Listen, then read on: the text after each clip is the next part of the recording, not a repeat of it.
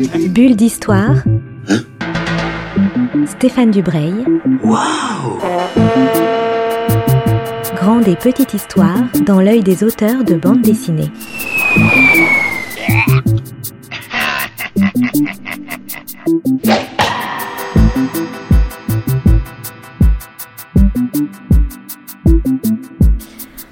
Bonjour à tous, il est 10h30 sur Art District Radio, c'est l'heure de Bulle d'Histoire avec Stéphane Dubreuil. Et en cette période juste avant Noël, Stéphane, vous nous réservez euh, alors quoi dans cette nouvelle chronique? Des petites surprises de Noël peut-être? Bonjour Julie, ça va être une émission cadeau en fait quasiment, avec un invité euh, exceptionnel on peut le dire. Un cadeau. C'est le, le, plus grand libraire de Paris, en taille. Euh, c'est aussi un ami et c'est un, un, un, professionnel euh, remarquable. Je suis avec Jérôme Brio, donc qui est libraire. Vous allez nous dire comment s'appelle votre librairie après que vous nous ayez dit qui vous étiez. Alors, la librairie s'appelle La Planète Dessin, euh, comme, un, comme un dessin. Euh, et on est situé à Montparnasse, euh, dans la petite rue Littré, qui est euh, la première à gauche quand on descend la rue de Rennes, pour, pour ceux qui voient. Alors comment devient-on libraire BD quand, quand on a vraiment très très envie de parler de toutes ces lectures à tout le monde, tout le temps, il y a plusieurs possibilités, il y a plusieurs métiers. On peut faire journaliste, mais c'est difficile de vivre du journalisme culturel. Je, je m'adresse à des gens qui le savent. Euh, et puis euh, la librairie, bah, c'est une activité extrêmement chronophage, mais un peu commerçante, et puis, euh, et puis qui, qui, qui, marche quand même. Voilà. Quelle est, quelle est la particularité du, du, libraire de bande dessinée par rapport au, au libraire traditionnel? C'est une question que je me suis posée souvent en, en venant dans votre librairie. Alors le libraire spécialisé, en bande dessinée particulièrement, il a un gros avantage sur le libraire traditionnel. En librairie traditionnelle, il y a entre 70 000 et 100 000 nouveautés à l'année. Ça veut dire que tous mes confrères qui exercent cette profession sont presque tous des escrocs, puisqu'ils sont obligés de parler de livres qu'ils n'ont absolument jamais lus de leur vie. Euh, pas plus de 3 minutes en tout cas, parce que, parce matériellement il n'y a pas moyen. Euh, donc exceptionnellement, ils arrivent à lire un livre en entier.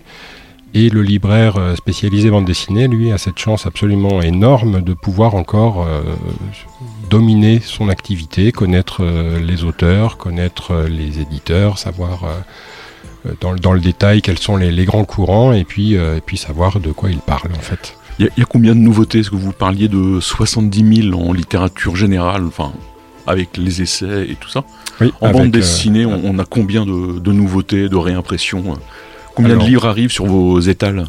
En gros, 5000 par an, ce qui est tout à fait énorme. Hein. Donc euh, on ne peut évidemment pas tout lire, mais, mais évidemment aussi quand il y a un tome 92 de One Piece qui sort, eh bien on n'a pas besoin de le lire puisque personne va venir le chercher s'il n'a pas lu le tome 91 et de proche en proche, etc. le premier. Donc le, le libraire a quelques astuces qui consistent à se concentrer sur les débuts de série. Pour parler un peu du, du, de cet univers, de ce marché, comment se répartissent les, les grandes masses entre le manga, entre le, ce qu'on appelle le franco-belge, le, roman graphique, ce, genre de choses Oui, alors le, manga représente à peu près 4, 40% de la production en nombre de titres et seulement 25% du chiffre d'affaires, puisqu'un manga ça coûte pas très cher. Euh, ça occupe quand même euh, voilà, pas mal, d'espace. Euh, après, il va y avoir le segment jeunesse auquel on pense spontanément euh, quand on parle de bande dessinée, parce que tout le monde a un rapport de jeunesse et de jeune lecteur avec la bande dessinée, alors que c'est pas un segment dominant en termes de production. Il y a peut-être 10% des titres qui sortent qui sont, qui sont destinés vraiment euh, à la jeunesse. Ce qui est un petit souci d'ailleurs, il y a beaucoup d'éditeurs qui se sont fixés pour mission dans le futur de recruter plus et donc de travailler plus la jeunesse. Et puis le reste, euh, les 90% restants, euh, bon alors euh, c'est il y, a une bonne part de, de, de bande dessinée album, format album traditionnel qu'on qu appelle franco-belge dans toutes les séries que tout le monde a en tête, sur le format des Tintins, des Astérix, etc. donc ça c'est à peu près 40% de la de l'édition, on va dire. Est-ce qu'il y a un public particulier qui vient acheter de la bande dessinée ou est-ce que c'est monsieur tout le monde qui, s'intéresse à ce, médium?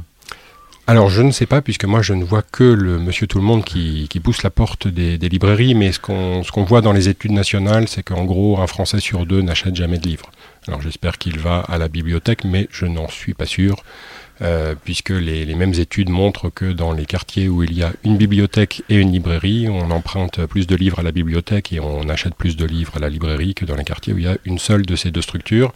Et donc, a fortiori, on peut se dire que plus il y a de, sources d'approvisionnement culturel et plus les gens fréquentent les, destinations culturelles. Donc oui, il n'y a pas de public particulier. Non, ça concerne un petit peu tout le monde, mais, euh, mais c'est quand même un public euh, de gens qui ont fait le choix d'ouvrir un livre plutôt que de rester sur un appareil euh, digital ou, euh, un smartphone ou n'importe quoi. Et, aujourd'hui, ça ressort d'un vrai choix de vie en fait.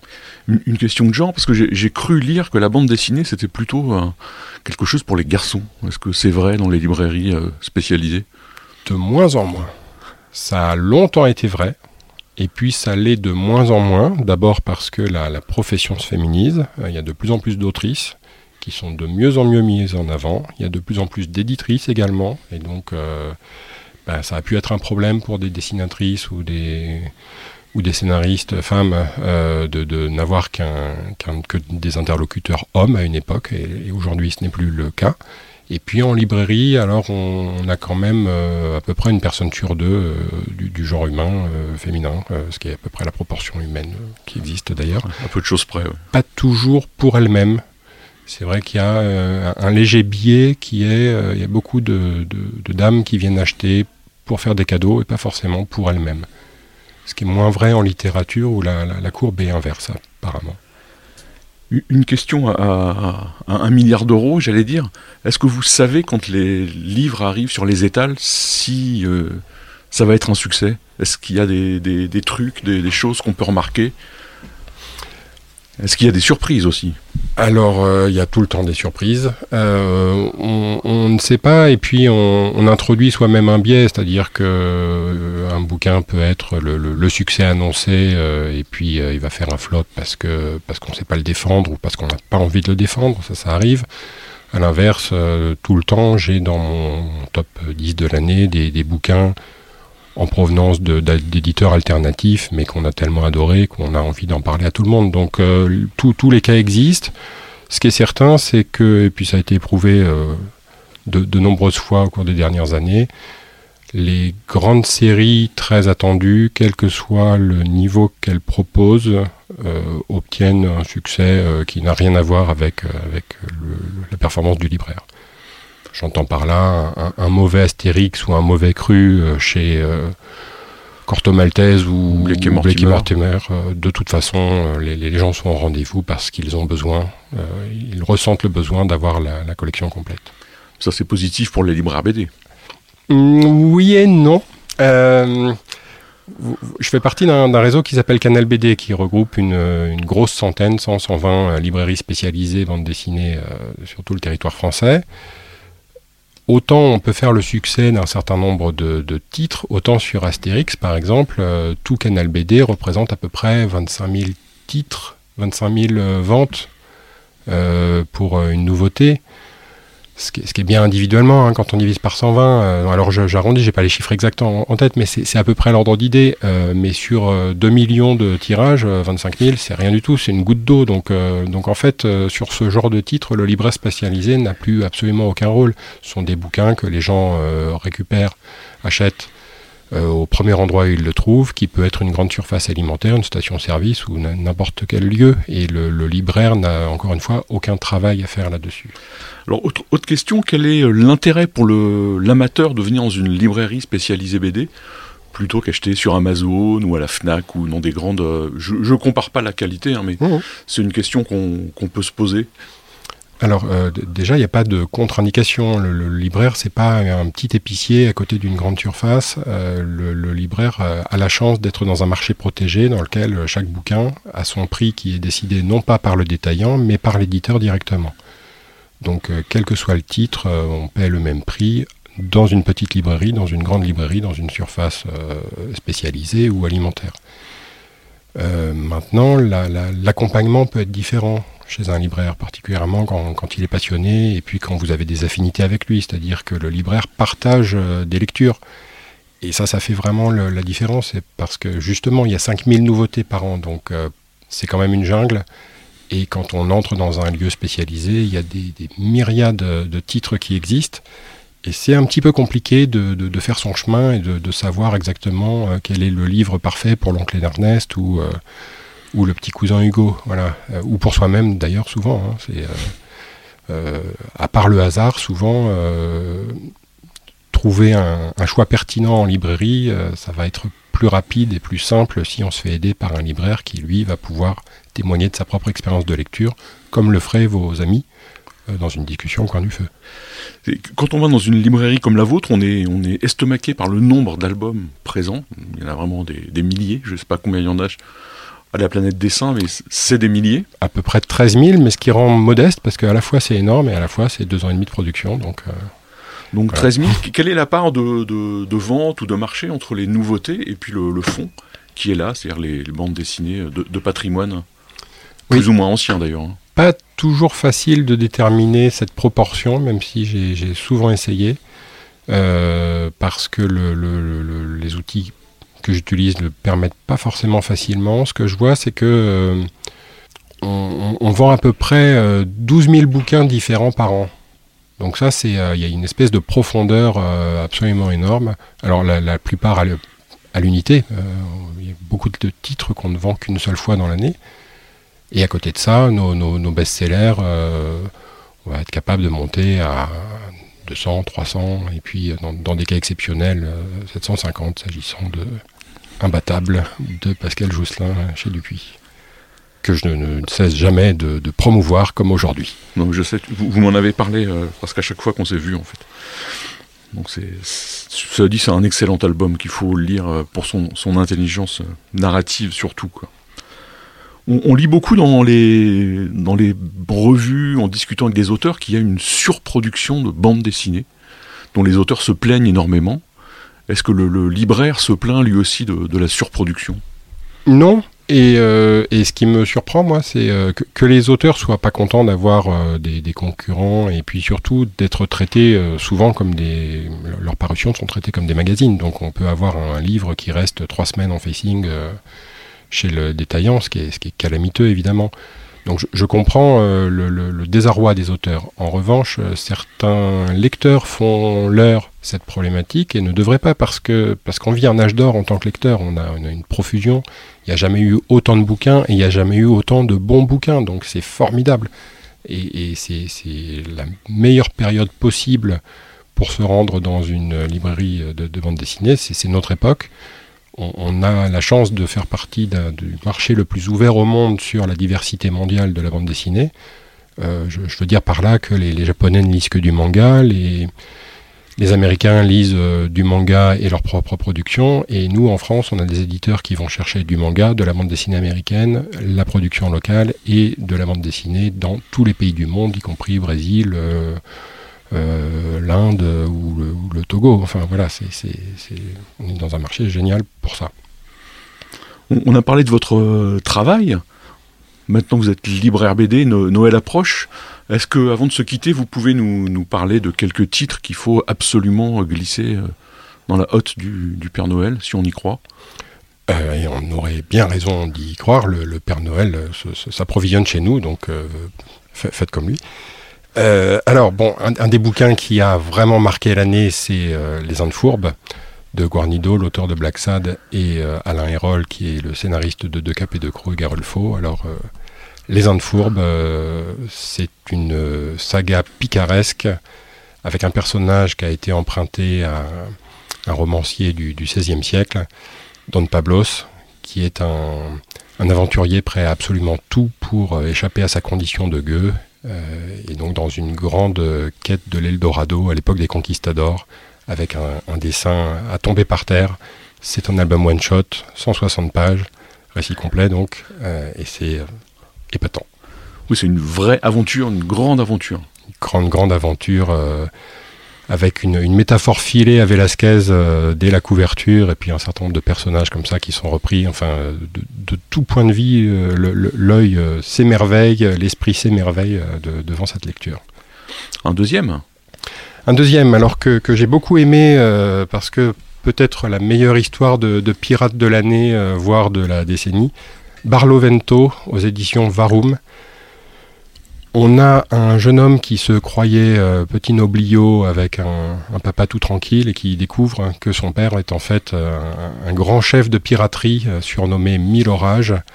Et les auteurs qui sont argentins, je crois que c'est leur première bande dessinée parue en France, euh, les, auteurs convoquent absolument tout ce que l'océan peut ramener de, créatures fantastiques. Euh, alors c'est le, kraken, c'est Moby Dick, ce sont les sirènes, euh, le, dieu du vent Éole et même le sous-marin jaune des Beatles. Donc tout, tout, ce, tout ce bestiaire est, convoqué dans différents chapitres d'un récit de pirate à la fois légendaire et épique. Et puis un troisième. Un troisième. Alors bah pour changer un petit peu, un bouquin d'humour. Euh, un titre paru chez Flûte Glacial par Emmanuel Rezé qui s'appelle Faut pas prendre les cons pour des gens. Euh, beaucoup de gens ont lu euh, Zai Zai Zai Zai de, Fab Caro, qui doit en être à sa 25e édition ou, pas loin. faut pas prendre les cons pour des gens, c'est un, peu le même type d'humour, c'est-à-dire on a du gag absurde par page, mais avec une dimension sociale et critique de, société plus, plus importante, et puis un, dessin réaliste de toute beauté, et, chaque, page, chaque page est hilarante, donc euh, voilà, faut, faut y aller. C'est un petit bouquin qui coûte pas cher et qui est génial. Et comme on a une très grande hotte en fait, hmm. encore un autre. Encore un autre. Alors, euh, ou deux autres même. Oui. Alors, le, rapport W de, de Gaëtan Nock chez Daniel Maguen est un, pur chef-d'œuvre. Il était en compétition pour le prix de la critique euh, de l'association des journalistes et critiques de bande dessinée cette année. Euh, c'est l'histoire d'un espion polonais qui s'infiltre à Auschwitz en 1941. Il prend la place d'un autre prisonnier, il prend son identité dans le but de créer un réseau de résistance et une insurrection à l'intérieur du camp. Alors curieusement, ce n'est pas un récit de Shoah, puisque en 1941, le, camp d'Auschwitz n'était pas encore euh, destiné aux prisonniers juifs, mais plutôt aux opposants politiques polonais. Et, euh, donc, euh, on, suit le, destin et la préparation de cette insurrection par, par cet espion polonais et le, dessin est magnifique et c'est vraiment un très très grand livre euh, à réserver aux, amateurs d'histoire qui, vont y trouver quelque chose d'absolument exceptionnel. Euh, aussi bien dans, dans, la narration dessinée que dans le dossier d'accompagnement qui est coordonné par une historienne et, et ce, livre, je crois, vient de recevoir le prix de la meilleure bande dessinée historique, euh, enfin du, meilleur témoignage historique de l'année en Pologne, ce qui, n'est pas rien. Oui, c'est une histoire vraie. Voilà, c'est une histoire vraie, tout à fait. C'est pas du tout un, roman. Et enfin, pour finir. Eh ben, pour finir, euh, peut-être le bouquin qui contient les dialogues les plus savoureux de l'année, Detection Club, par Jean Aramba. Detection Club, c'est euh, un club qui a existé dans les années 1930 euh, en, Grande-Bretagne, qui réunissait les, romanciers de polar euh, britanniques, qui s'étaient fixé euh, une sorte de décalogue de dix commandements de, choses à faire pour qu'un un récit policier soit le meilleur possible. sachant que dans, l'esprit de ces gens-là, dont, Agatha Christie, hein, qui en était le membre le plus éminent, un polar n'est pas une opposition entre un criminel et un détective, mais euh, une opposition entre un lecteur à qui on fournit tous les indices et le romancier qui doit néanmoins réussir à embominer le lecteur. Et l'auteur euh, donc imagine que le Detection Club est invité au grand complet par un millionnaire excentrique pour un week-end sur son île privée, parce qu'il veut leur montrer un automate de sa conception capable de résoudre toutes les enquêtes euh, criminelles. Il y a des automates qui jouent aux échecs, là, c'est un automate euh, qui résout les, enquêtes criminelles. Évidemment, il va y avoir un meurtre euh, en chambre close sur cette île, et nous avons donc sept apprentis détectives qui veulent chacun être le, ou la première à résoudre l'enquête à sa manière pour montrer aux autres ses compétences. Et vraiment, Jean Aramba, en plus d'une documentation extrêmement soignée, extrêmement solide, euh, met un humour dans, son texte euh, qui, est, euh, qui, est, phénoménal. Alors, j'en veux un, bon exemple. Le, millionnaire excentrique dont on parlait, il a une, femme jeune et jolie, à qui Agatha Christie à un moment demande Mais madame, combien avez-vous eu de maris? Et cette dame répond hmm, en comptant les miens? Voilà. Tout est comme ça et j'adore. Et Jean Ramba, d'ailleurs, l'an dernier, avait publié un album extraordinaire sur une, une espèce de supercherie cinématographique pendant la Seconde Guerre mondiale, qui était là aussi euh, très drôle, savoureuse et, documentée. Oui, ça s'appelait Opération Copperhead, une opération qui a vraiment existé, où les, services britanniques euh, de, l'armée essayent d'enfumer les Allemands en leur faisant croire que débarquement se prépare par la Provence et donc en, montrant un sosie du général Montgomery euh, en Afrique du Nord. on a Peter Ustinov, on a tout un tas de, eh de stars dans cette bande dessinée. Et moi j'ajouterais les deux imbattables dont vous avez parlé tout à l'heure parce que je les ai relus avec ma fille euh, cette semaine et je dois dire que c'est une jouissance à chaque fois qu'on s'attaque à ces planches. Eh bien, j'ai une bonne nouvelle pour vous. Il y aura un troisième volume en, en, novembre ou septembre 2020, mais en tout cas, ça arrive. C'est en préparation. Eh bien, je vous remercie, Jérôme, et j'espère qu'on va se retrouver régulièrement comme ça pour faire des, petits points conseils pour euh, les auditeurs du Hard District. Peut-être pour les vacances, Julie, on verra ça. Euh, comment on peut organiser une chose pareille. Ah bah oui, oui, par exemple, plein de petites listes euh, au Père Noël ou pour les vacances, euh, dans les sacs à dos des enfants, dans les, dans les sacs des adultes aussi. Euh, merci beaucoup Stéphane pour cette nouvelle bulle d'histoire. Merci Jérôme pour cette liste au Père Noël. On va se dire joyeux Noël peut-être bah, Joyeux Noël, il n'y a pas de raison. Et donc on se retrouve après les vacances. Au revoir. Au revoir. Bulle d'histoire. Bulle d'histoire avec Stéphane Dubreuil. Une émission à retrouver le mardi et le samedi à 10h30.